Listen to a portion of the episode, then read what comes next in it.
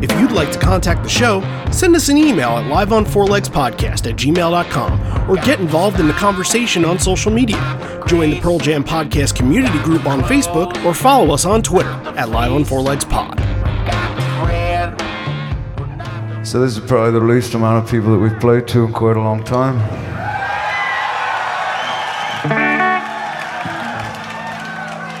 It's also the best it's felt in quite a long time.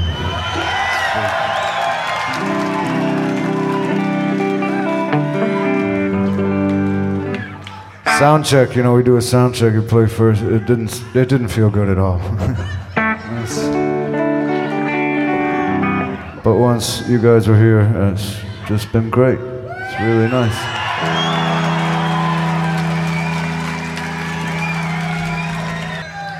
And I'll also say that this is the, you know, since this is the first show in Japan and being back in Sendai in this very same room,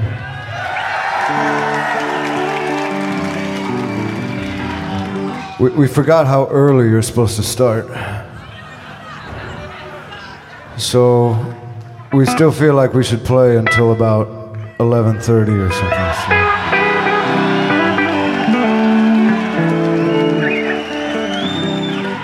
And and I think some of the some of the folks must have come from work because I see more ties in the audience than usual.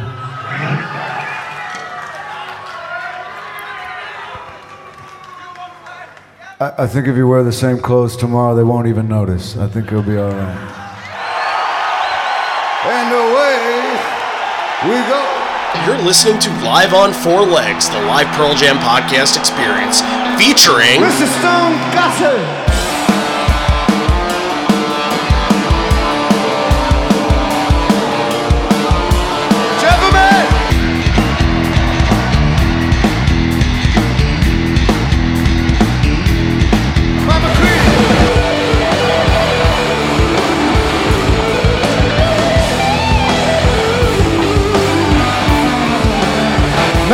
Fucking camera in the drum.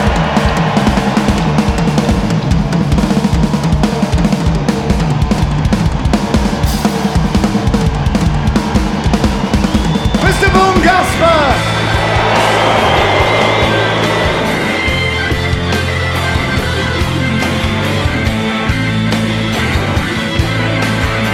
You can call me Al, you can call me Ed, you just, just fucking call me, why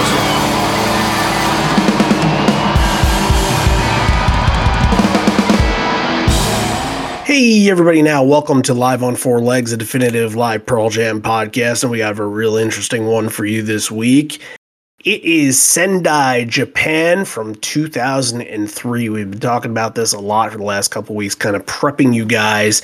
And the response that we've gotten actually was really positive on this. And I think that a lot of people go back to these shows, especially, but even 1995 as well, where they did a bunch there, where it just feels like something completely different in the catalog that they haven't really replicated for any other kind of shows. You know, these are small venues, they're small buildings with small capacity, and they're playing to crowds that aren't like the European and the US crowds. They're not going to go crazy for certain songs. They're very polite, they're very reserved. So a lot of these things kind of come into conversation here, and we'll do our best to make it so you are back in Japan from 20 years ago because this is the 20th anniversary of this show. So let's celebrate it. Randy Sobel over here, John Farrar over there. Hello, hello. Ah, Hiya. Put me in the category of loving these kind of weird shows. Like they're so unique in their catalog, and they're kind of the last of the time too. Because yeah, there hasn't been anything like this since. No, and it's interesting because do you think after this, you think they say like maybe we kind of put the brakes to it a little bit, maybe we kind of find other places to go, or like that's been on my mind a little bit of like why? Why were these five the last time that they would try it? Because they i mean they would go down to australia not not as much as the australians and everybody else would like but you can package the two together like they did in this year and they never decided to do that again. So do you think that And Ed will say at this show that he likes having the crowd like this, but do you think that kind of and there is another thing at play that I can kind of get into, but it, it really makes more sense for 1995. Do, do you think that could be a reason why, or? I mean, maybe for a band that like really plays off the crowd more than a lot of their peers, like they need that energy coming from a crowd to kind of elevate their performance. Like Pearl Jam relies on that. We've seen that, and they don't get that at these shows. You know, from I think Five Horizon says there's like there's no screaming allowed at this show, like a very kind of reserved crowd, which you will hear. Like there's a lot of versions of songs here that are very unique because you don't hear anything. But yeah, I think that possibly could be. They just maybe be like, this maybe just doesn't work. Like, is it worth the effort and the time and the money to get over there to have these kind of weird one off kind of shows that you're not going to get the same response that you would normally get in like a Western country. Yeah, the financial thing was actually kind of on my mind here a little bit because you have to go back to 1995, the last time that they did uh, Japan, and then you, you, they went down to the Philippines, they went down to Taiwan, and did a couple of those places down there, Singapore, and I think it was difficult for them back then because they were losing money off of having to put their equipment on boats and ship their equipment that way from place to place. And like that's easy to see as to why they didn't add any of those other places within Japan because I guess within Japan you can just kind of do it by land. But I wonder if because of everything involved, because it was, and this show apparently slated to be uh, 800 to 1,000 is what what's reported here. But I wonder if they're losing money because of that, eh, because of the factor that it takes a lot of money to to go into actually putting on a show, and if the gate is not going to be the same as what they're getting in big arenas in the states and Europe or even in Australia, then are they actually losing money from this? Could be, and you know they did the five shows. I think there's you know, playing at Budokan at, in Tokyo is the big one. You know, that's, you know, you go back to Cheap Trick live at Budokan and all you listening to that bootleg and you hear the crowd going crazy. And like, that's obviously the one. I think this one, Sendai, is the smallest, probably town of the five. But I think this one they maybe chose to be first. Like, if this one is going to be, you know, smaller, then we'll kind of work our way into it, like we've seen them do in other places, almost like a warm up for the country. But I think as you as you build up into the Budokan and Osaka shows, it gets a little better. It gets a little more like what we're used to. But this one, especially of the five, is considered, I think, the weirdest. And I think you read about the venue, looks like it's pretty weird. And I think this is one that a lot of people go back to as being like, this is a singular one. There there aren't many shows like this in their catalog. Yeah, and, and, it's it's funny because they actually opened up in 1995. This was the first Japanese show they did in 1995 yeah. as well. So I wonder if the same kind of idea went in mind for that to kind of just prepare them for everything else that's, that's coming instead of saying, "All right, well, here's an 8,000 seat venue, and now." Five days later, you're going to play in a place that might hold a thousand. Like that would be a really weird and kind of almost disheartening way to go about it. But you're right on the set list being weird, and this kind of sets the tone, it being first for everything else being weird on this. And I think that maybe because you know you're not going to go back and get the buzz in the states and you're not going to go back and have that same like newsworthy kind of set list that are they thinking during all this it's just like here's everything that maybe we've always kind of toyed with and maybe we've kind of always joked that we wanted to do. It's a let's try everything kind of tour. If we want a song that has never been played in the number two spot to kind of fill in that gap, or, you know, if we want to play all of the Riot Act songs, which there are a ton at this show, then they can have that opportunity to play four in a row because it's not like you're worried about losing your crowd or anything. It's that we're going to play a show and a set list to our likeness and what we're feeling at this time and what we feel like we can excel playing at. That seemed a little strange to me too, because if you're in a foreign country, you know, halfway around the world, and you want to get a crowd on your side, like why wouldn't they come out and do a bunch of 10 songs? Like come out and do Why Go, do Garden, break out some of the older ones that you know are going to connect with people, but they went the opposite way. And there's a ton of Act, there's a ton of binaural even here, which makes you think like, yeah, that seems like the opposite of what most bands would do in a spot like this. They would come out and play quote unquote the hits. Let's do the old ones so that we get these people on our side and like make this memorable. But like Pearl Jam's not going to do that. They went the other way. Yeah, count the hits in the main set here. There's 17 songs. If you want like hits and things that are recognizable to this crowd, you have the seventh song is Even Flow. You have the 12th song is Better Man. And then closing out the main set is yep. Do the Evolution. Yeah. And you have what? One other that's from the first two records in Blood, and that's it. So yeah, you're really they're they're not worried about that at all. They're not worried about trying to give them everything that they and we talked about this before and especially South America where they didn't show up until after the Riot Act tour where it's kind of making up for all the lost time playing the 10 and versus songs. They didn't do any of that here. It was just kind of like here's all the songs that are on our mind. Here's maybe some that we want to start getting better at. Maybe like you know, when you're thinking about Riot Act, like a half full or a crop duster really haven't played a whole lot to this point yet, Bush Leaguer even, that maybe they're just kind of saying, all right, well, we have a full two legs of pretty rigorous touring that are coming up in the next couple months. So if we're going to start working on songs, this is the place to really work on them and get better at them live.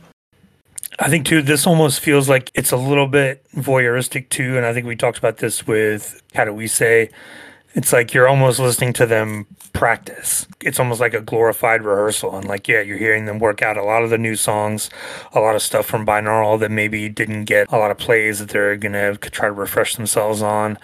Yeah, I think that's why a lot of people gravitate towards this because it's like, it's more of an intimate setting. You know, it's not something that you're gonna you're gonna hear every time. You know, we come here every week and talk about oh the crowd was great and like the crowd made the show and they got this call and response and this really elevated the performance. But none of that here. So it's it's it's a very different look at what a Pearl Jam show is.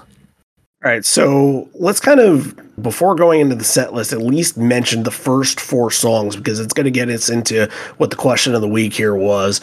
And the way that you're, and again, we're going to get into this way more when we actually break the set list down, but the way that you're starting the show, already you're from the first four songs in on this little mini five show run, you're saying, okay, the book is being thrown out there of the girl, immortality, insignificance, and half full.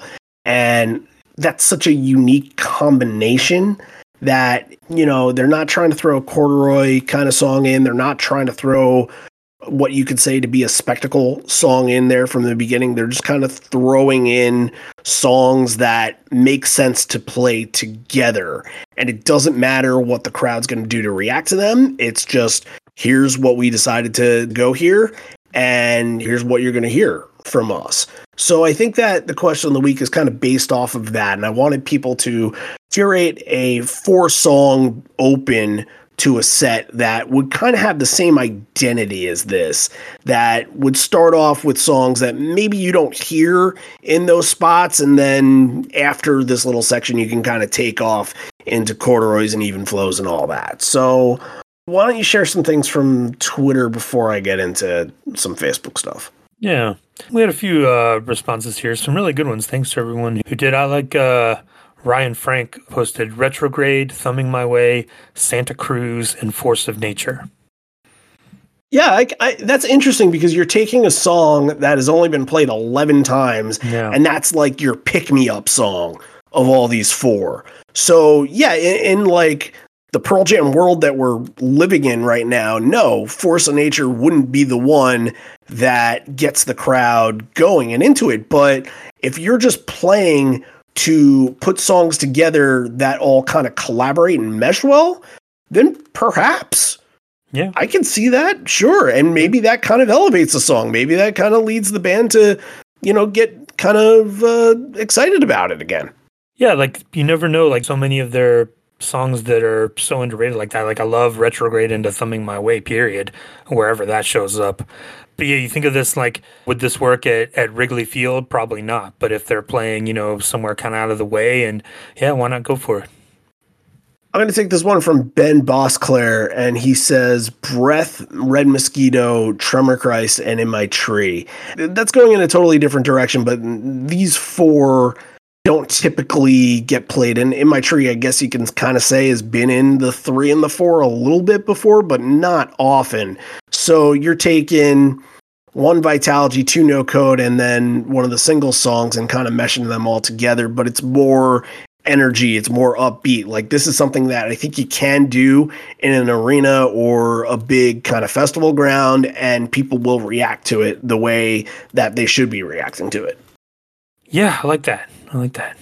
Tremor Christ, especially. That was one that I had as well on mine. I've got Melissa P. I like this because she kind of stuck with the binaural riot act theme that we have here. She said inside job, evacuation, ghost, green disease. Yeah, that that really fits the mold right there. Yeah. Yeah, that's interesting to throw those in. It's just again, some of the f- more forgotten Pearl Jam songs out there. I got one from Evacuation here too. Mike Radke said Evacuation as an opener, going into Getaway, then MFC and Gone. I wonder if there's a theme there. There hmm. seems like it. Okay. Yeah, that's you're you're telling a narrative there.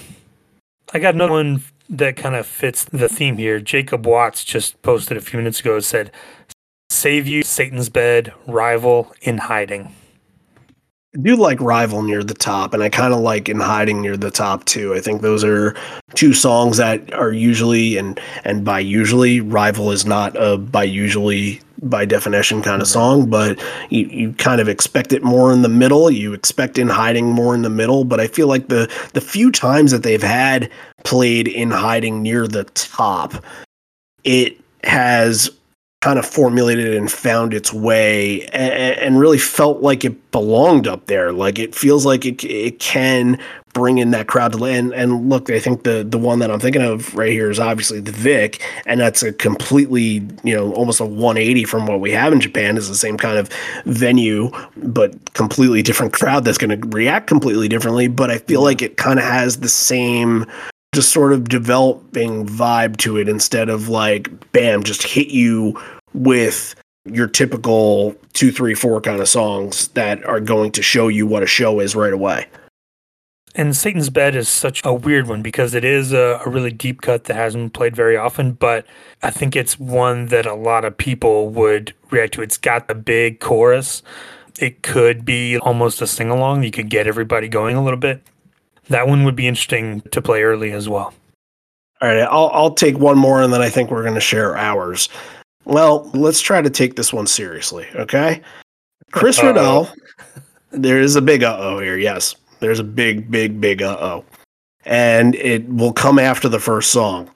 Chris Riddell suggests Olé into Lukin into Future Days, into Push Me, Pull Me. Hmm. First of all, does that work? Well, no. but I think if you open up with Olé, I think half the crowd would just immediately walk out and be like, "Nope, I'm done." We'll catch you next time. I would like the idea of future days and the push me pull me. That I think that that's, would be uh, kind of awesome. That's that's something. Well, okay. What'd you put together? Because I put together kind of one that I thought was pretty close to what they did here. And again, like I, I thought Riot Act era, so I kind of went Riot Act heavy on mine. All or none. You are. I got shit and finished with MFC. Hmm. I think that I got shit is really interesting because again, not another that is going to hit you in the face right away. It's going to develop, yeah. and MFC also like to follow that is kind of in the same boat as to it being in the mid set somewhere. So you're just kind of pushing it up a little bit. And sometimes when you do see this, you kind of think like, okay, well, it's kind of like when you hear that as the fourth song, your head immediately expects that you're already in the middle of the set. So it feels like you've been there longer than you actually have, if that makes any sense at all. Oh, so you're that trying was kind to of the idea. subconsciously make the show longer, tricking yourself into thinking it's already half over when it just started. Potentially. Maybe that wasn't the original idea of it, but Uh, yeah, it devolved into that. Okay, That- that's Do you have good. four? Uh, yeah, I've got Tremor Christ, Garden, Who You Are, and Quick Escape. That's interesting. Yeah, I like Tremor Christ and Garden back to back. I think that would be very, very cool. And then finishing off with Quick Escape, like that one's the obvious the home run. But Yeah. yeah, all right. Well, look, thank you for everybody, and sorry we didn't get a chance to read them all. We'd be here forever, but you know, keep submitting your stuff. And at some point, if we notice that you keep submitting every week, then we'll make sure. Okay, we got to get this person in because a lot of you guys have been doing it, well, seemingly every time that we put it up. So thank you guys for your continued participation into that. With that being said, I think we can actually talk about the four songs that we stemmed that past conversation about, and that's going to begin with Of the Girl.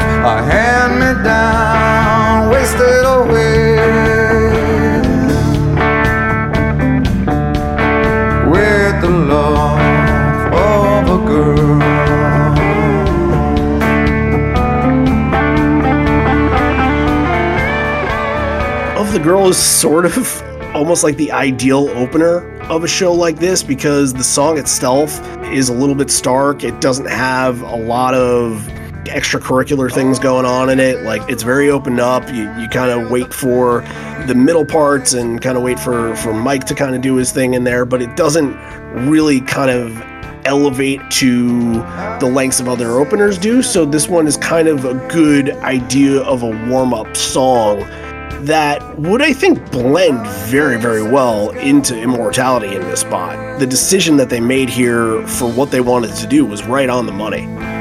Oh, yeah, absolutely. I think Of the Girl is good for feeling out the crowd as well because it can kind of go either way.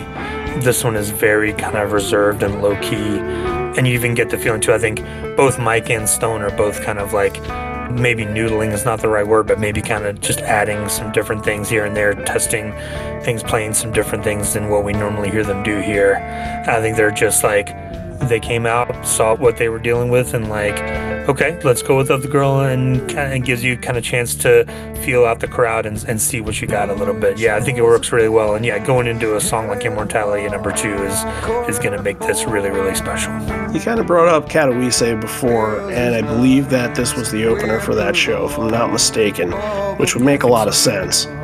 And the little noodling thing, like at the end, that's really where it comes in because like it, it starts to get a lot more bluesy, and they start to kind of extend it. They were just kind of feeling out what kind of canvas they had with it, and I think that they would do that a little bit more in Immortality too. Like, what do these songs have that are not on the surface? And you don't get that from every song, but there's a little bit of like, okay, we can expand upon things. And I think, you know, maybe in one of these shows a little later in this run, we really get to see how far that expands, and that's with the song that we're about to talk about, Immortality. But yeah, I- I, think that there is a mentality of we can take the gamble today if we if we feel like it.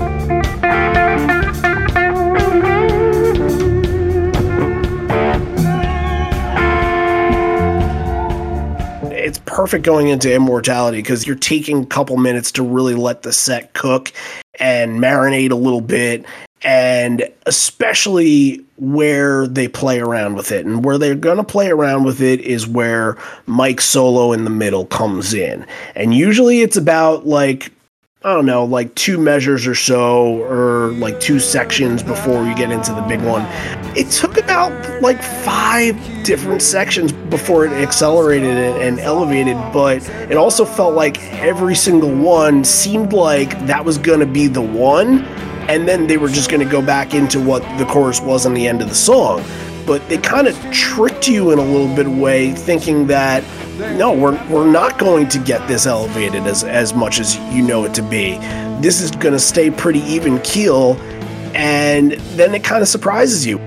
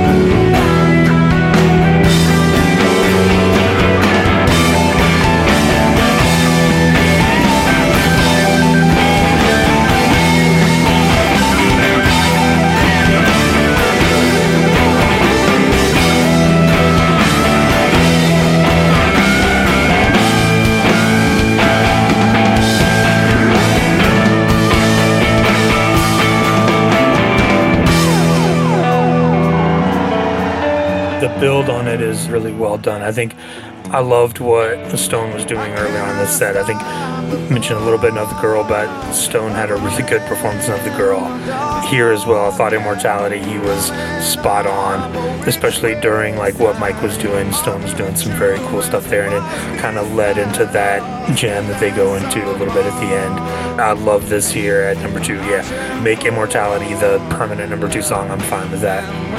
Yeah, I didn't expect it to kind of like blare out of the speakers like it did and ended up doing because it was just so anti-traditional in that way. And I guess a lot of what this show is going to be is just like taking time to process it and just a little bit of a slower progression into things. And I, I guess that's just kind of a way of telling you that, you know, the rest of the set is sort of going to mirror it. So that would take us into insignificance half full and i'm going to add crop duster on top of that too i know we didn't go into five but out of the three i was really impressed by half full. I thought that this version of half full because the whole thing is so unconventional it does give that song almost the, the opportunity that it doesn't usually have to take a spotlight where a corduroy and Hail Hail will always take the spotlight. Half full giving the opportunity with less than 10 plays, this gives the band an idea of, well, is this something that we can do more often? And it wasn't. It, you know, you go back to, I believe, Easy Street, the in store show where I believe they opened with it, but not very often. And also, got to bring up from this past year, Budapest. I believe they played fifth at Budapest, which feels like a complete 180 from what they were doing on tour of last year, especially in Europe at that time. But yeah, I think it was just utilized so uniquely that it allowed the song to stand out a little bit more. Yeah, and Half Full is one that it's kind of an anomaly on the back half of Riot Act in that it does open up and it does give Mike a chance to go off a little bit, and it, it can be kind of a big song. Yeah, I think it works really well. I thought it was when it gets to that ending part, the slow part. I thought it just was just crushing. Like listening to what Cameron was doing was he's just pounding the shit out of the drums. Felt like they were really, really pushing it, and, and that sounds really good as well. But yeah, Half Full felt really, really heavy and really, really just just crushing.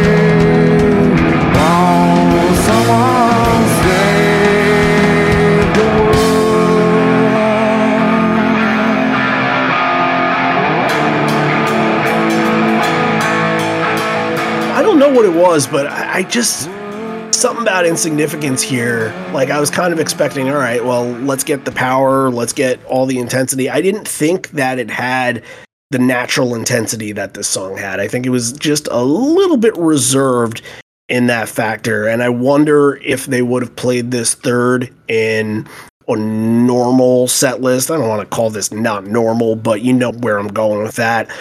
I, I wonder how much more impact it would have had, but I think that because things were just completely different here, that they didn't really have an idea themselves of how it was going to work. So therefore, it didn't quite get there. But that's where Half Full kind of was able to shine off of that and really become the one where all the energy was introduced right away. And Cropduster was a very good performance here too. Like, you know, I think it was just bouncy and, and very poppy. And if you want to say maybe there was some like uncomfortableness and some jitters even from the first couple songs, just because it's a completely different thing that they're used to. Ed would even say in this show that sound check was really, really weird for them. Then I feel like Cropduster and Half Full had a lot more confidence you can do that with new songs too. Like even the band doesn't have like the baggage with new songs where if they go out and they do Nothing Man and sometimes and Hail Hail and it, if it doesn't get a response then it's kind of like oh those songs usually hit and they didn't hit so now what do we do? But when you come out at a bunch of new songs and even newer songs, the binaural stuff, you don't have that baggage with those songs. So if it works, great. If it doesn't, hey, it's it's a new song. We're still working out, so we're getting something out of it. It's a different way to go about doing it to come out and play all these newer songs where you're not giving the crowd a chance to kind of not disappoint, but not kind of like attach to songs and like maybe give them a chance to not be what they normally are. And I wonder too if they didn't essentially start the tour in Japan, say they did it more on the back end, if they did this in November or October or something like that. I wonder what the idea of the set would be like, and I wonder mm. if there would be less attempts to make things work and more like okay we know this this is going to work here we're pretty confident with it so we're just going to stick with it i wonder if that would have been the case maybe yeah Ed asks if he can say something in English, which is arigato. That is not English, but also mentioned that Matt wrote Cropduster. That's something I don't seem to remember all the time, but I guess it happened. And then goes around the horn introducing everybody, saying it's good to be back in Japan. And then kind of mentions like this is the one you're going to hear a lot from Mike on, which is going to be Nothing As It Seems into Even Flow. I like this version, Nothing As It Seems, a lot. And I think, you know, whenever you get sort of tough to say empty room because I'm sure it was filled, but more sparse room. Nothing as it seems is able to take all the elements and, and, really reverberate. And I think that kind of Mike took the opportunity to allow it to soar. Matt was also driving the momentum on this and allowing Mike to shine with this. And I think that all the time when you hear that those kind of versions, that's always going to lift Mike up as well. And yeah, this was just a fun version of Nothing As It Seems, hit all the right spots. Yeah, Cameron, I thought was again the highlight on this one. There's a part at the end, like right when it kicks back in, where it feels like he's just like lifting it on his shoulders and like pushing it up. Like it again, I mentioned it a couple weeks ago about how kind of muscular it feels sometimes his drumming, and this was one of those as well. It felt like he really was just carrying it, getting it back up there like a boulder. But yeah, really, really good performance. Whenever Cameron's having a good night, then that's to elevate everything.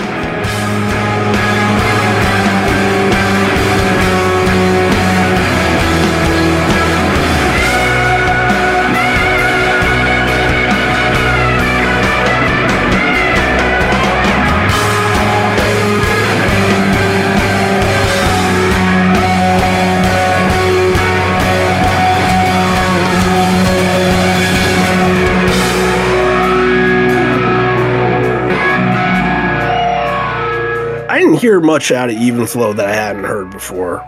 Is my ear different from yours in this? Because it, it, it, did feel like there might have been more of an opportunity to do a more bluesier identity to the solo, but it, it felt like he was going real showy here. He was getting sort of the Guitar Hero stuff in.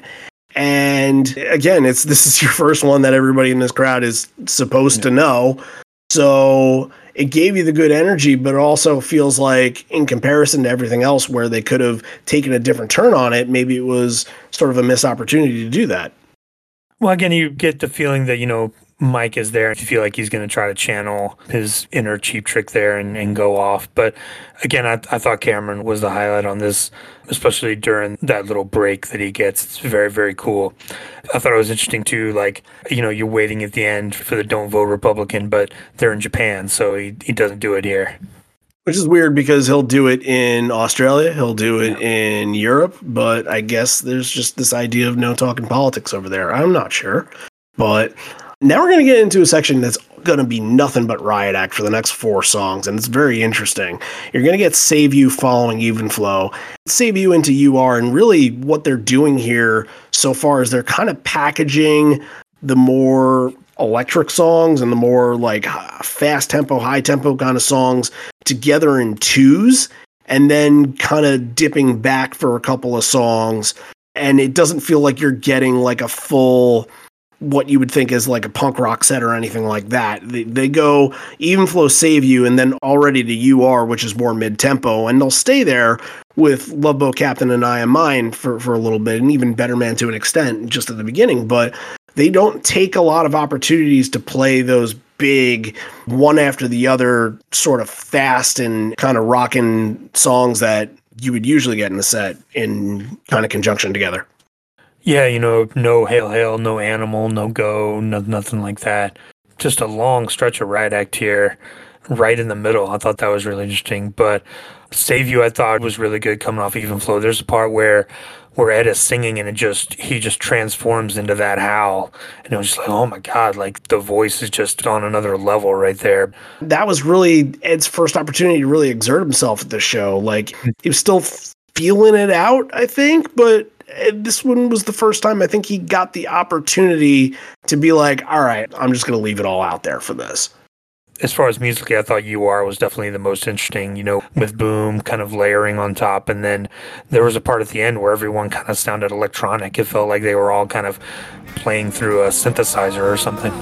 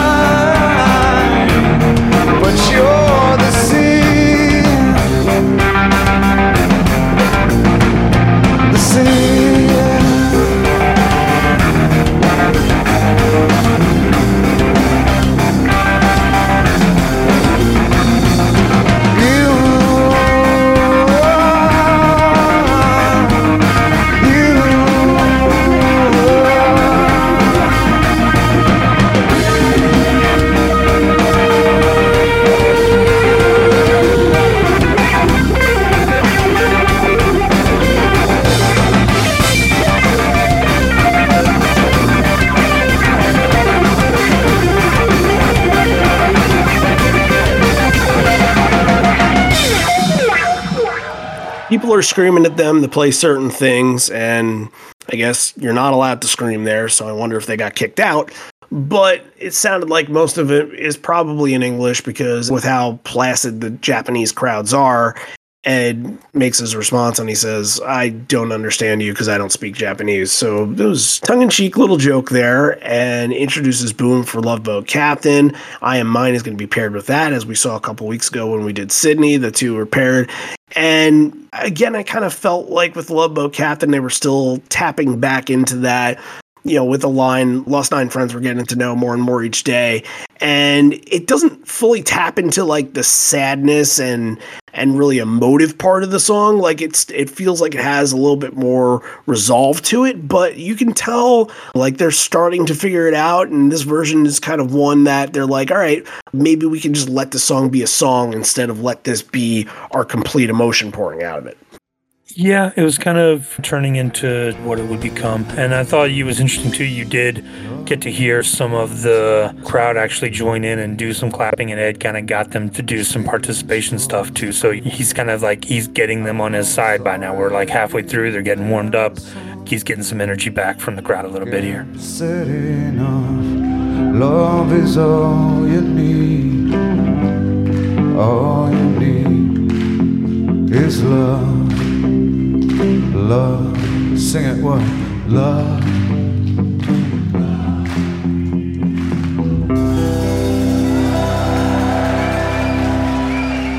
Yeah, and I Am Mine, maybe after that, like it kind of leads into a little bit more intensity behind I Am Mine because it feels like there was a lot of fast drumming during it, yeah. and the bridge is really starting to escalate and starting to build once you get there.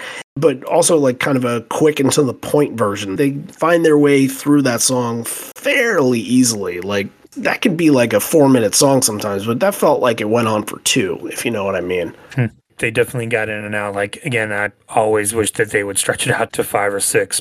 Mike just gets like four or five seconds there at the end to do his thing, and then it's over. Now we're out of the riot act section, believe it or not. We've came and went with that, and Better Man is the next song, and I think Better Man is an ideal example of you're not going to get exactly what you expect out of these songs from there and I'm gonna have to go back to I believe it was a Tokyo version of this. I was listening to it one time, and I made notice to something that Ed did. Ed kind of took a step back for a second in the way that maybe he would give the crowd that can't find a better man spot and let them sing. And he did that for like half a second and then realized, oh, I'm not going to get this from this crowd. So he had to kind of jump back in and make it a little bit awkward. It doesn't happen in this version, but I distinctively remember that from hearing a version of Better Man over there where I guess it was instinctual that he thought that this was going to be a collaborative kind of song.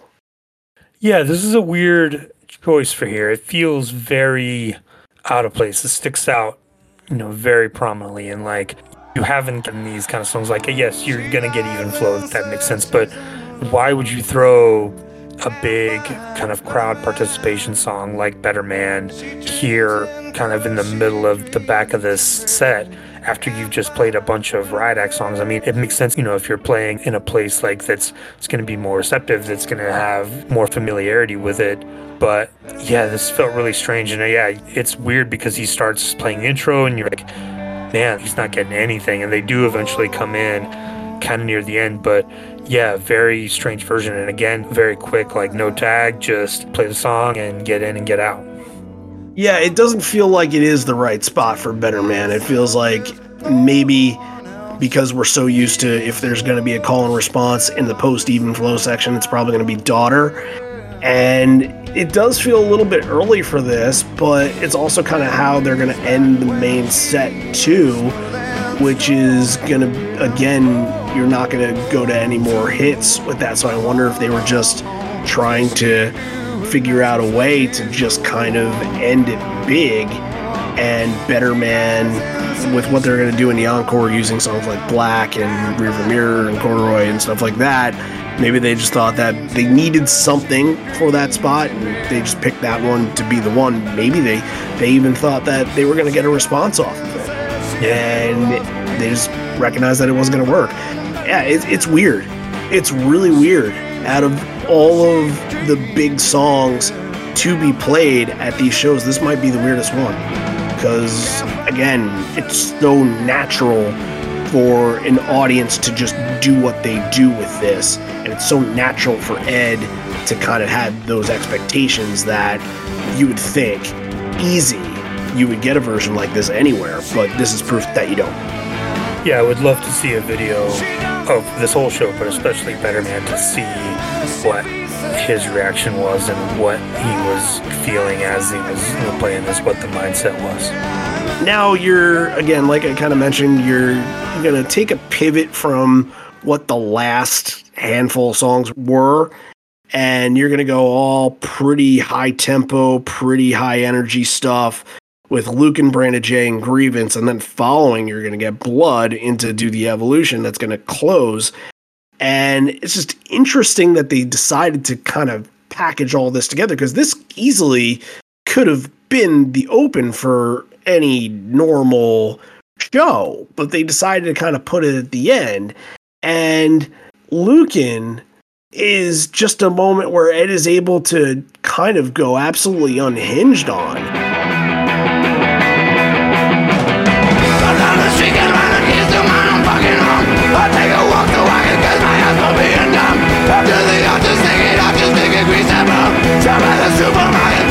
la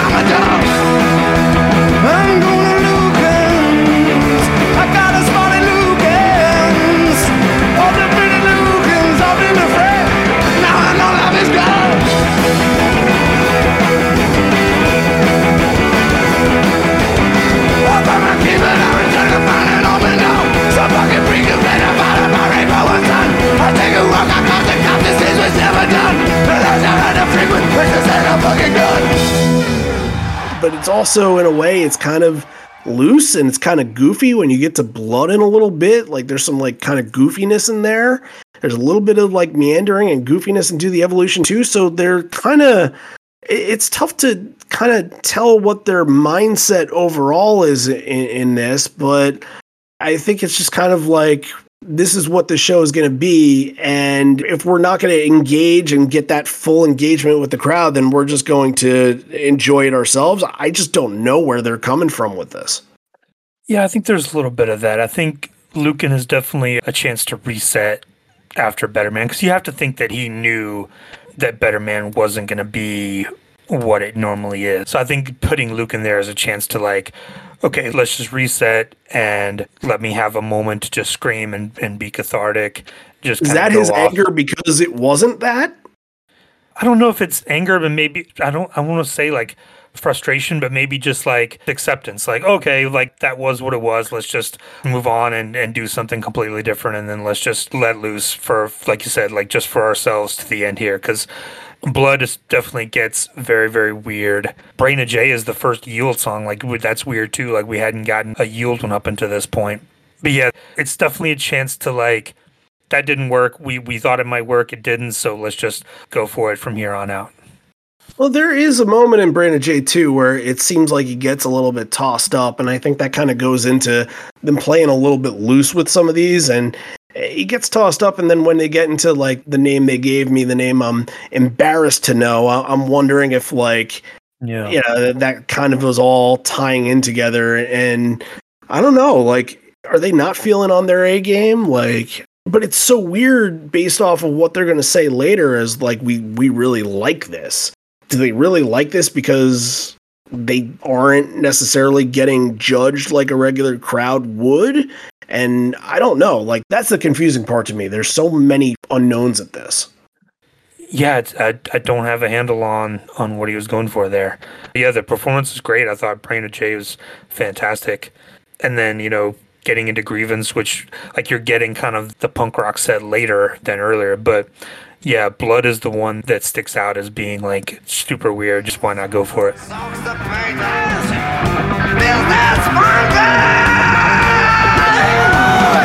business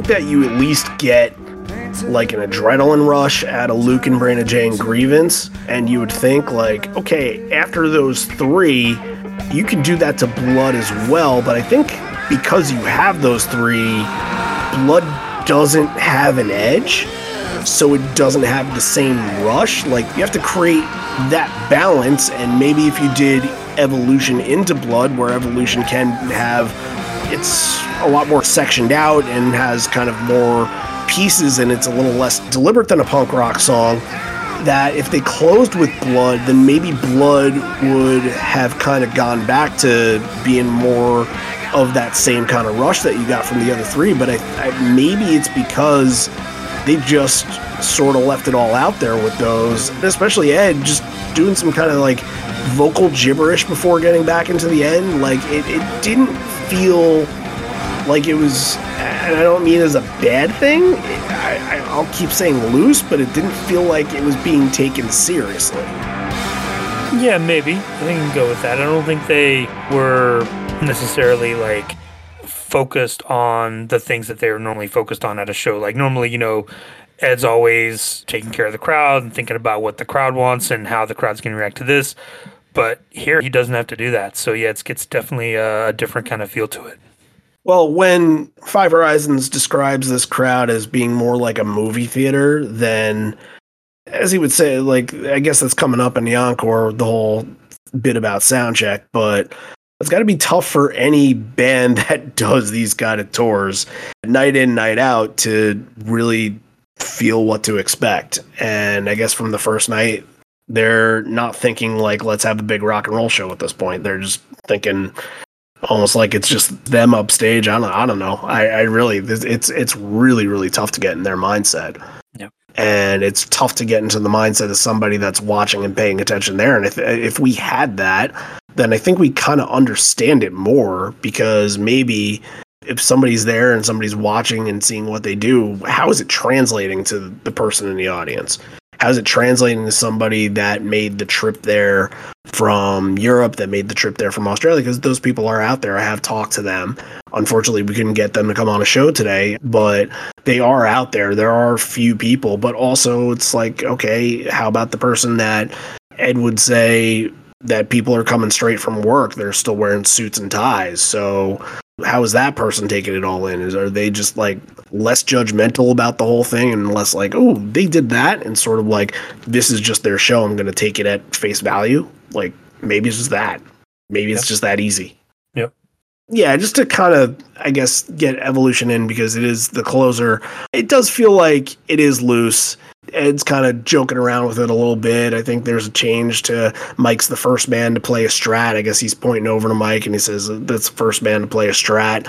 And it wasn't like this hard, intense do the evolution, but I guess it didn't need to be if you kind of had that package together with blood. I think they were showing you what kind of mood they were in having it be the last song of the main set is going to give it a little bit of push towards the end. And I think they do try to get it going on the last chorus and kind of build it up to a big ending, which I think works really well on Evolution. It's not a song that has to have, you know, a big participation. They can just blast through it and, and go for it. So, yeah, I thought it worked really well. Okay, sitting here at the encore, let's pause for station identification and talk about some stuff. Let's thank some people. We got some brand new patrons this week and some people that met for the first time. That was great to meet. We'll get into who they are and what they did in just a second, but let's first thank our brand new Gig Leg member, Jeffrey Alciani. I believe that's going to be the way that I pronounce that. I hope that's close to being right. Alciani, something like that. Hope we're close. But joining up on the gig leg tier, that's awesome. And hopefully yeah. you get to take advantage of all that and send in a show request and let us know what you want to cover for the future. And also, we have two other new patrons this week. As I mentioned, their, their names will come up Ken Pyrus. So thank you, Ken, and also Robert Horace as well. And awesome. those names, if you've heard them already, it's because you've listened to the set list draft. They are back and they are on our Patreon now. We did the first one for the next bracket so we're going to go and and do the whole thing again and for social media purposes and patreon purposes you'll be able to look at the sets and you'll be able to vote and we'll get all that in and and do the thing all over again and find an ultimate winner and then again another time and maybe again another time and we'll create this whole thing and it's just fun. Like more and more people want to get involved so we will continue to do that. That's actually out on patreon right now. That's the whole thing here that we're talking about. If you want to join on patreon patreon.com slash live on four legs. There's three tiers. If you want to just join up just to get the content and enjoy what we're doing and throw us a buck it's just the bonus leg tier that'll get you all that if you want a little bit for yourselves, then either donate on the Gig Leg tier, which is $5 a month and will get you an episode of your choosing. And then the Horizon Leg tier, which is $10 a month, will go directly into the website funding and will also get you a profile episode of basically your whole entire fandom and will get you a profile on liveonfourlegs.com as well. So those things are little perks that we give to you guys as a thank you for chipping in and, and making this what this whole thing is. And yeah, we're just going to keep going, as I mentioned last week, in preparation to go to Seattle for Record Store Day. And hopefully, some of the funding from Patreon will get me through a little bit of the travel situation and all that. So, thank you guys for continuing to support and and for that and for being able to go there and do all those things there'll be live streams there will be documented footage and there will be a lot of things that we'll be doing to hopefully keep in touch with you at the time and just kind of keep you guys connected as all things record store day and and MoPOP and and rockford's happen up there at the end of April. So we'll keep you notified as to what's going on once we get closer to that. But I just wanted to thank all of you that were donating and helping out for funding that. Once again, you can join up on Patreon, patreon.com slash live on four legs, or go to the Patreon app, download it, and search for live on four legs, or you can also go to liveonfourlegs.com and do that. But liveonfourlegs.com is filled this week. It feels like we have a lot of brand new content. And because there was a huge Concertpedia dump here, do you want to tell them what got dumped out from Concertpedia wise? Yeah, a lot of 2013 going into finishing up the East Coast, getting into the West Coast stuff. Maybe by the time that you guys are listening to this, they'll all be up there all the way through the end of the year. So that'd be a, a good time to go kind of like read through those, kind of relive that a little bit, going on 10 years. Thanks to everyone who submitted those. I know it took a while, but they're finally out there and up. So you can go check it out and excited to get into to 2012. Keep it going. And lest I forget that there are other new things for content wise on Patreon. We do have a new episode of the late night series that came out earlier this week, and that focuses on the Saturday Night Live 2006 performances of Worldwide Suicide and Severed Hand, hosted by Lindsay Lohan, which we'll talk about just a little bit. And we also from last week had a brand new episode from the Hallucinogenic Recipe podcast, and that is about Hallucinogenic Recipe, the box set. So people have been uh, saying good things about that over there. So if those are two pieces of content that you want to go check out, then follow all the directions that I said before about joining on Patreon. And that's all there is for that this week. Back to The Rock. So this is interesting here because you're coming back out to Bushleaguer. And while Five Horizons has no indication as to whether Ed was in full regalia for this. It feels like there are a few moments where the crowd has some sudden outbursts, and it makes me think that either Ed's doing some sort of theatrical things or he's actually wearing something and the crowd is reacting to it. Yeah, I think there's definitely some theatrics going on. I would think probably the Bush mask and maybe the Bush mask got to drink a little bit. But yeah, I, I noticed that too. There's definitely some obvious moments where you hear the crowd kind of rise up and, and make themselves known. So yeah, it's definitely something going on here.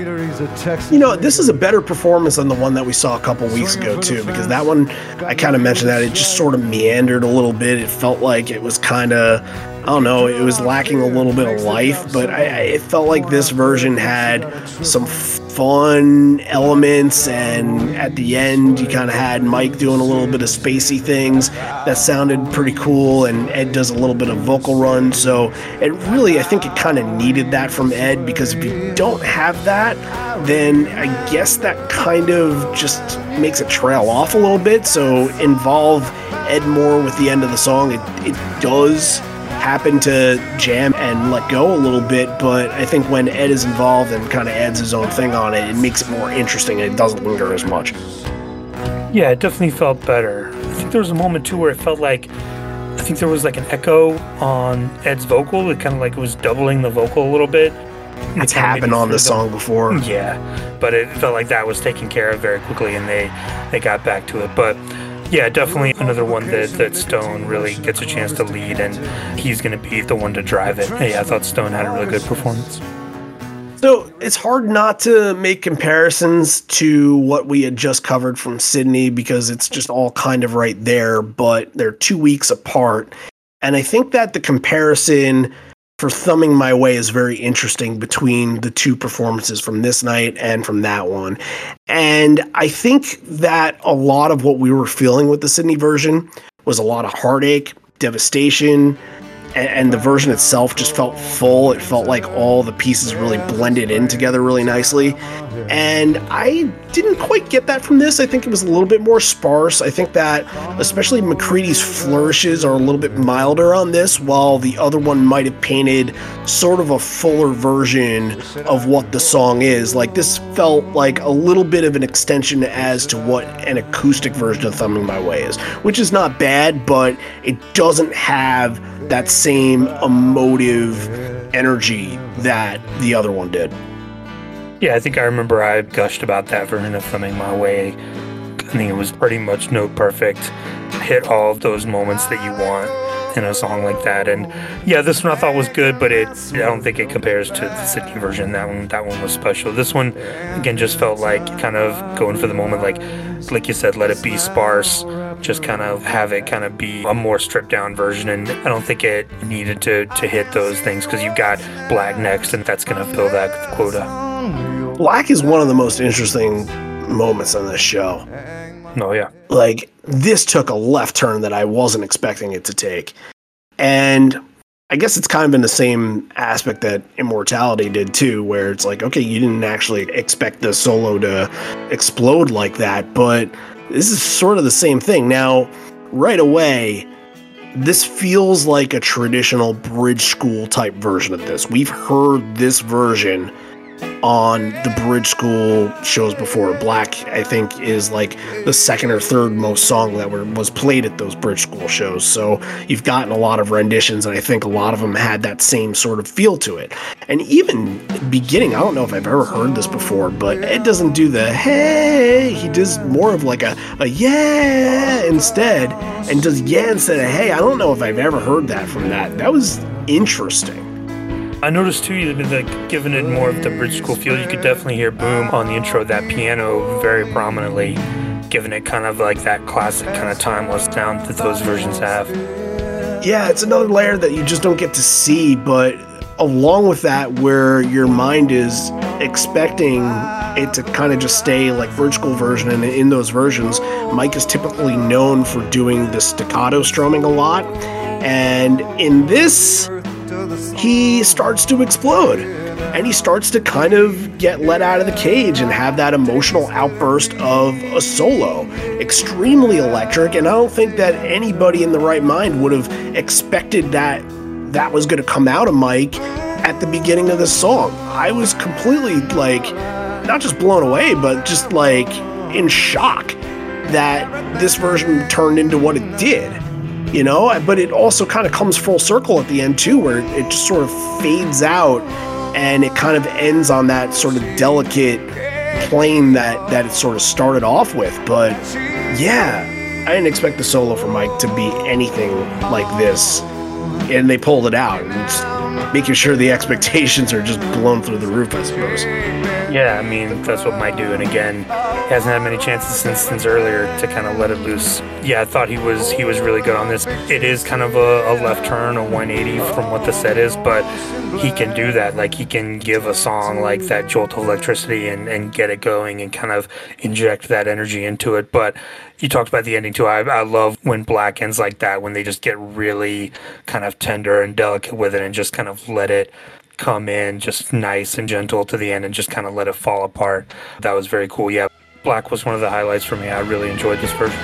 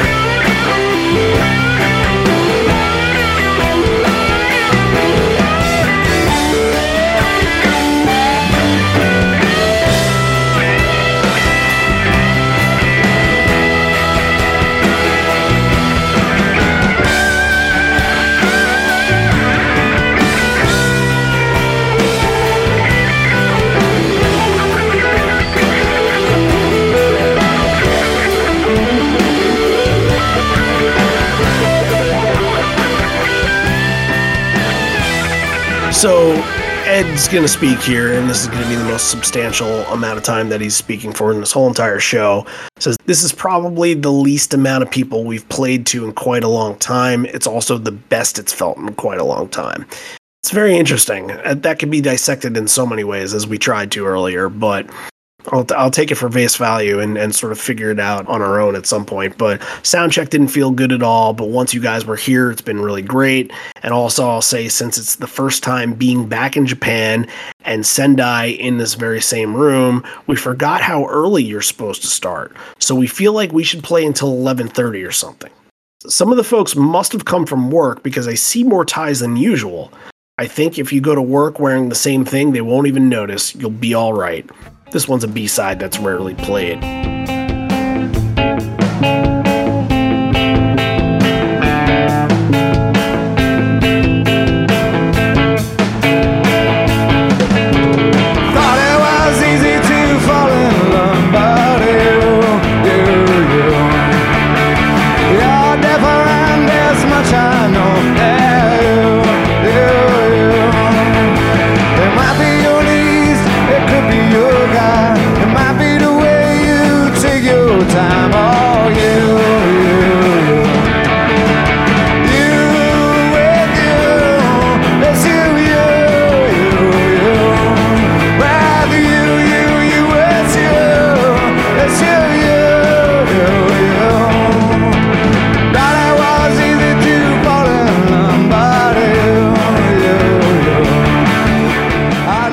Is only the sixth all time performance of You, hadn't been played since late October 2000. Overall, 27 shows in between, but out of the real overall, the number is 24 times that they had played You all time. And that means there was only 18 versions after this. So it's a great pop rock song that we almost never get to talk about. And yeah, I know that you like this song a whole lot. So what do you think of this? Really, really rare for the time. So Yeah, again, really strange coming off of Black. You're gonna take this like big moment and you're gonna play this kind of throwaway B-side that's, that's two two and a half minutes. But I love you. I, I think it's really cool and it can do something really cool in a set to you. Like uh, I'll kind of give it a lighter moment. But again, a, a weird choice to play, you know, halfway around the world. It just doesn't make any sense. But the performance itself, thought it was fine. I guess Stone disagreed, but I, I thought I thought it was cool. Other than anytime you shows up, I'm excited. I'm going to go back to sort of what we mentioned before, where the set lists can be so much different here because it's almost like compared to the shows where they have to completely be on A game and that's I shouldn't even say that. Like they are obviously trying to be on their A game here, but I'm saying shows that to consider bringing this song into set lists that are in big cities that they can utilize the song in big spots. This is a test run for it. So that's that's the essential motivation behind playing it here. But I guess because Stone didn't like it, then that's the reason why you don't really get to hear it much more after this. But it's going to be followed up by Last Kiss, and I think a lot of people there are probably going to get their eyes widen when they hear this because it's like literally their most popular song at that time. There's some engagement with the crowd too, and I don't know if it came across very well in that building. On the bootleg, it felt kind of non existent, but it really felt like Ed, for this one, was making the attempt to get the crowd involved because out of everything, he probably could have. Yeah, Last Kiss feels like one more attempt to like, let's see if we can get some some engagement and some participation going. And yeah, I would again, I would really love to see a video of this to see like what the reaction was and and what he was actually trying to do. I mean, it felt like yeah, like you said, like their biggest song at the time, their most popular song. So should have been able to get there, but it's hard to tell with only you know a thousand people there. Yeah, the crowd will hop back in a little bit later, and once they kind of end the set, they'll make their presence felt. But yeah, just weird. Just weird how on Last Kiss there wasn't like a lot of like clapping and like doing the oh, there wasn't a lot of that. So yeah, a little strange, but that's that's what you get. That's what you get from these. Rearviewmirror is going to close your set. You know, on the short side a little bit from the bridge, but I think that it's Jeff's bass run that kind of leads to some more like atmospheric and and especially a lot of the EBow stuff that's coming off Ed on this. It does feel a little bit more like an experimental version, but I think that the bridge is while very good, I think that it's built upon the foundation of how it ends and how intense this gets to finish up here. Yeah, I even thought at the ending too, like, did we hear Ed pick up the EBow again? Like while they're kind of ending this and, and kind of using some of that sound again? Because that's, I, I thought I heard that. Definitely possible. Like there's definitely some space here stuff going on. But I mean, you mentioned I thought the absolute highlight was Jeff's bass line on the jam there. That little doom doom, that little two note thing that he's doing over and over again. Really, I thought was really cool. I hadn't heard that in a long time, if ever. Thought it added a lot and like gave them the space to kind of go go off and do it. But I mean, a song like Rearviewmirror fits perfectly in with this set because it's introspective.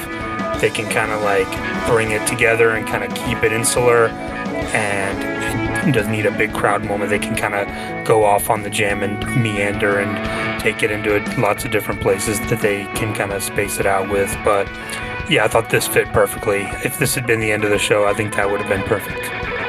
Yeah, it sure could have been. Yeah, but hey, look, I guess they got to play closer to 11:30 than Yep. than we thought they did. So we're gonna get four songs in encore two. It's gonna start out with "Soon Forget" and "Corduroy." "Soon Forget" is actually like it's interesting, almost a talking point to this. Usually, because the ukulele and because it's just Ed, like there's not really much to say. But it felt like Ed was actually pursuing like a pretty determined version of this. And like very natural. He gets the crowd to clap along. The crowd actually is engaged in this a little bit. And yeah it just it, like there's a little tension on it too that that that felt interesting. And usually at this point especially after the binaural tour where he had really been into that and was playing it a lot it felt like a lot of these versions that would come a little bit later would be like all right well he's kind of messing around. He's kind of joking with it a little bit more and he's screwing up a little bit and laughing at himself and he's changing the lyrics and stuff like that. But no i, I think he he took this one really seriously and it sounded like it was something that he had worked on and and wanted to play Yeah, and there was a. I think it, it's helped by the crowd too, because there was a long-standing kind of theme with "Soon Forget" is like the crowd would start to clap along and it would mess them up. There were even a couple of times I think late in 2000 where you have to be like, "Stop clapping! I know you're gonna want to clap, but don't, because it's gonna mess me up." Because it's got kind of a he needs to play it in like a weird rhythm, and I think it's helped by the fact that the crowd here is not clapping along at the beginning. And it kind of gives him a chance to get into the rhythm and get comfortable with it and kind of get going with it before they do start clapping. As soon as I heard that, I was like, oh no, he's, he's going to throw him off. But he got through it, even got through the, the stiffening line and everything. So, yeah, all in all, uh, really good performance to soon forget. We don't another one we don't get to talk about very often. Did you notice he does a quick like return to sender thing, like an Elvis reference No. with the ukulele right as it comes out? I don't know if that was like, did Elvis have a like? Is there a Elvis in Japan reference there Yes, that, that maybe he was going for? the poster. Yep. The poster is Elvis, so Yeah. that's something. Yep. This is weird to kind of think of it this way, but like Corduroy, Crazy Mary, and Porch are sort of replace that with Alive, Rockin' in the Free World, Yellow Ledbetter, and think of it in that mentality. And I guess from that standpoint, like Corduroy has to be the one that it's like, okay, the one before you go. And I think that Crazy Mary would kind of fill that a little bit more, but it's interesting to talk about Corduroy as the utilization for that because it's A, never that, and B, also kind of felt like, I don't know, I was a little confused by Corduroy and its placement here. I love it. I love that it was placed somewhere else outside of like the top five, but I was a little bit confused by this version. Yeah, it definitely has a different feel to it. Again, just the kind of theme of the show is just flipping everything on its head. So it just gives us a chance to see what Corduroy would be like in, in Encore 2. And like, I thought it definitely had a different feel to it. Like when it's, we talk about it early on, it feels like more triumphant and you're kind of getting the crowd going and you're building this energy. But here it felt like it was kind of like taking that energy and kind of like pushing it down and pushing it towards the end and kind of getting it to the finish line. And again, it, like I'm, I'm with you, it felt really, really strange. It's tough to like see latter day versions of this and not think of it as, as an anthemic song. And I don't think it's given the opportunity to be anthemic either, but I also think that kind of is what hinders it at the end. And again, there are some songs that I think you just need the crowd to respond to and react to. And if they don't, then it just kind of throws the whole key off. And yeah, just little, little things. But that's the thing you got to do. You got to keep these songs fresh too. And you have to play these songs because they are fresh in their heads, but you might not get what you expect from it. So that kind of hindered it a little bit. Crazy Mary and Porch is a really good ending, though. I thought that these two were very, very strong. You're only getting the fourth rendition with Boom, and the song is still developing into what we know it to become. The verses are a lot more relaxed and easygoing. Once you get into the solo, there's no duel per se in this, which that would come a little bit later. Like they would start dueling here and there, but like it's all Boom at first, then it's going to be all Mike. And personally, I like Mike's part more because I think that on top of Mike, you were able to hear essentially what Boom was doing and hear that kind of sound filling the gaps between Mike, but you weren't hearing the same thing. You were just hearing Boom go off. And I thought that that element kind of helped Mike's stand out a little bit more.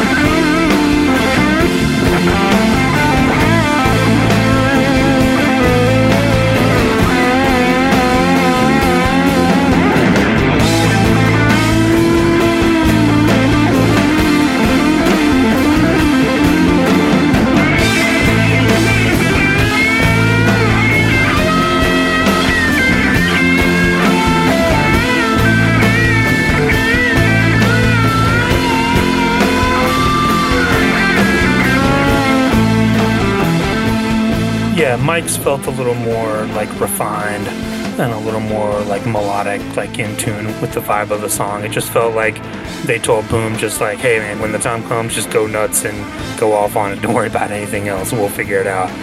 He was just kind of trying to be just over the top with it. And then Mike felt a little bit more like in line with the rest of the band was doing for the rest of the song.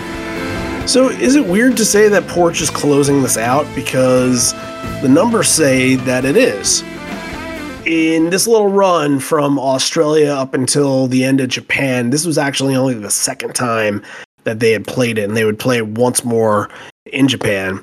And in 2003 altogether, it's played at under 30% of the shows. Yeah, that's that's not something that we know right now. That, Yeah, that, it's, it's up to like 99% now. Oh yeah, and I guess the one percent is what like them doing like an in store or something like that, and not Yeah, yeah. that doesn't even happen. But still, you know, to get Porch even out of its closing the main set role is extremely difficult. But they weren't closing shows necessarily with this. This was a 1992 and 91 thing that they would firmly close shows with this, but you'd have to go back to Hartford 1998 being the last time that this was the last song. But this is cool. I, I really like this version. I really dug it because it kind of all stems off of Jeff doing the bass line for War Pigs. And from there, Mike is kind of able to play off that a little bit and kind of add it into his solo a little bit. And there's two different solos here there's a Mike section and there's a Stone section. And it's terrific.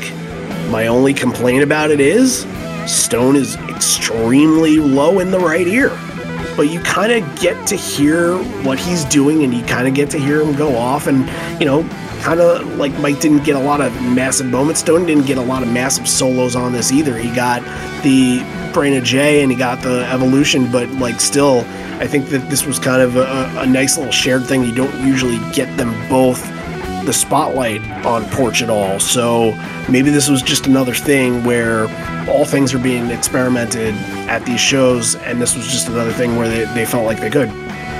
So, since this is the last song, we haven't heard from our gear guru yet today. Why don't we get him in here to kind of go over what we just talked about the two solos and sort of the juxtaposition between the two? Let's hear from Javier talking about Mike and Stone.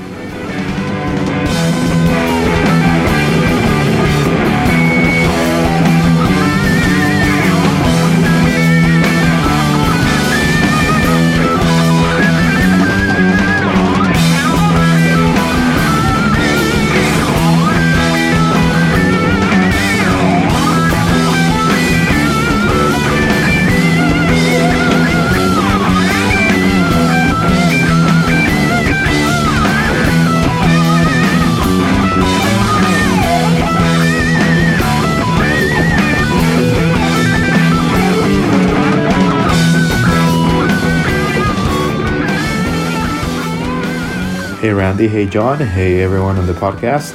So, Porch. Actually, there's not a lot of pedals or stuff to talk about in Porch.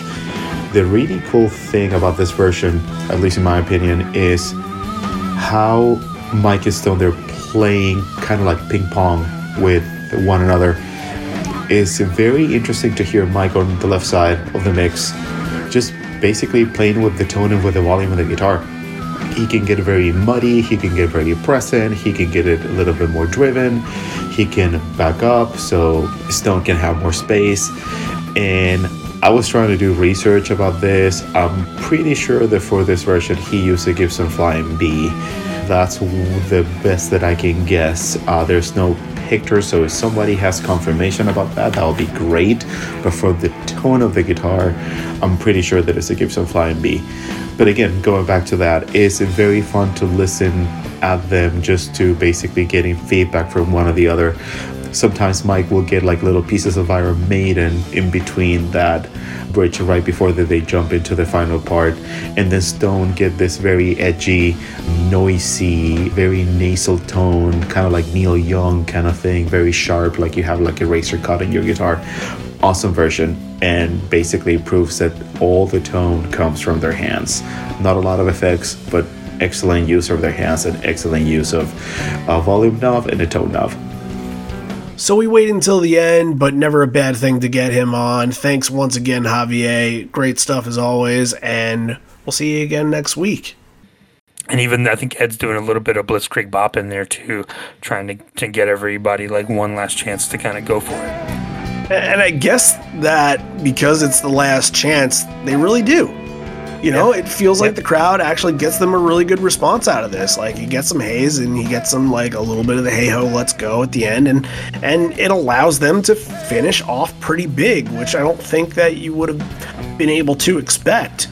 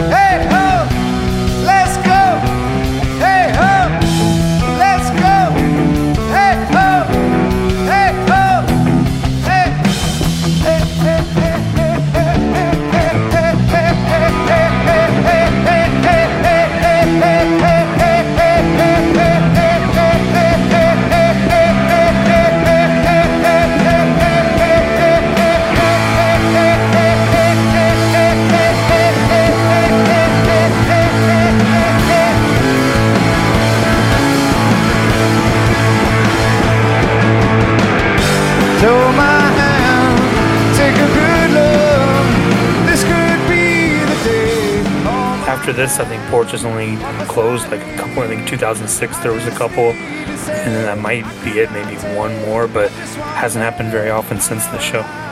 No, but it all kind of ended up the way it did, and it's again, it's pretty much inevitable every single Pearl Jam show that you go to. Now I'm thinking about it, there were two shows where I didn't get to see Portugal this past year, so there you have it. And play Porch at every show in, in, in 2022. So, uh, anyway, let's get to the three stars of this show. What do you got? You can go first. I'm gonna go half full, number three, immortality number two, and black number one. Yeah, pretty similar.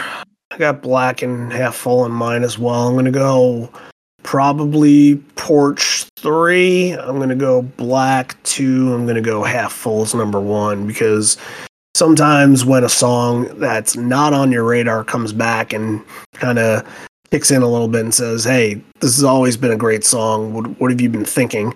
And it's not it's not one I'll go back to a whole lot, but like this is a version of Half Full that made me think, okay, I need to give it a little bit more respect. So there's my respect giving it the number one. All right, a rating will be very interesting too. So let's see what is gonna come out of this. Yeah, this is tough because you know we always talk about the crowd being such an important part of these classic shows. Like I'm in the category of like I love these kind of weird like little one-offs that, that they do here. So I'm going to give this maybe a little higher rating than it deserves, and I'm fully aware of that. I'm going to say eight and a half on this one. Yeah, that that is pretty high. I'm not going that high. And I think that you know, they're unique and they're they're weird and like that being a good thing, but I also think that like they're allowed to be unique and weird and not be at like the top of like the best of list sort of thing. I think it's in sort of its own category. And I, I had a little bit of a tough time with this one because again, like I would have really loved some perspective on it, and that's something that we just didn't have from this show. And I think that would have helped us kind of figure out like the odds and ends as to what the idea and what kind of the crowd took from it and all that, but we just didn't have it. So, yeah, a lot of that is going to kind of boil down to what my rating is here. And again, it's kind of a lot of it is is throwing at the wall and seeing if it's going to stick, but also like it has to stick. It's it's a weird show. It's tough to listen to, but it's also enjoyable. I'm giving it a 7. That's where I am with that. But I think that a lot of these from this little run here are kind of in the same boat. Like you don't get a lot of shows that are like, whoa, that was a show of a lifetime. Like they're all kind of quirky. They all have weird things in their sets, and they all kind of have crowds that are a little bit more reserved. So yeah, that's that's a seven for me. All right, now let's dig into next week's show. We're gonna go back. I know the last couple weeks we've been doing some anniversaries. This is obviously celebrating the 2003 anniversary series that we've been doing this year, and because there were there were no more 2003 shows that that happened until April, we'll get back into it in April. But right now, we'll uh, go back into some Patreon requested shows, and we will dig into the first night of Philadelphia in 2016 That is a Patreon request from Scott McQueen. So this is the one that nobody really talks about because the next night would make it essentially irrelevant. So we come into play here to find out why it's supposed to be talked about and why you guys should listen to it, which for people that were there, they really do love this show. But again, it's not Tenadelphia. It's it, it, they didn't play ten in full, so it doesn't get the same or even anywhere close to the same amount of love as as Night Two does. So that's what we're doing for next week. And I don't think I've listened to that very often, so interested to dig into it. But definitely, a, a, we're going to be talking about a different kind of crowd. Yeah, I think so. I think we'll be back to you know what a Pearl Jam crowd really feels like. All right, well, look, if you liked what you heard today, then help us out a little bit and head on over to your favorite platform to listen to podcasts, either being Apple or Spotify, just to name the couple of top ones, and help us out by giving us a rating, rating us five stars. And then on Apple, you can't do this on Spotify, but on Apple, you can comment and you can tell the world that's looking for Pearl Jam podcasts and content how you feel about us and what you think of the show. And that's just going to help the next person that's listening for something and hopefully looking for some of their shows to go back and enjoy. And if they dig it, then they're going to tell a friend. You're going to tell a friend. Hopefully, everybody tell, else tells friends. And that's how this thing works. It kind of works word of mouth. So we say it every week. And again, our goal this year is to get to 100 ratings on Apple by the end of the year. So we can't do that ourselves. So we ask you for a little bit of help, help our visibility, help out the podcast wherever you can. And just a small thing that goes into just putting it all together. So for all everybody that's done that before, we thank you, and hopefully we get a little bit more as we go along in the next coming months and weeks and and all that. So. All right, let's say goodbye before getting into Philadelphia tomorrow. This may be the end. We're here, but not for much longer. And although we may be parting ways, miss you already, miss you always. Well, it's a different crowd than Japan, but I don't know. Does Japan have a mascot called Gritty? Hmm, not sure. Japan's, Japan's got lots of mascots. They do have lots of mascots. They're literally probably the the world capital of mascots, but I don't think they have one called Gritty. But Philadelphia didn't have one at the time either. So we'll just see you next week. We'll talk all about it. Arigato.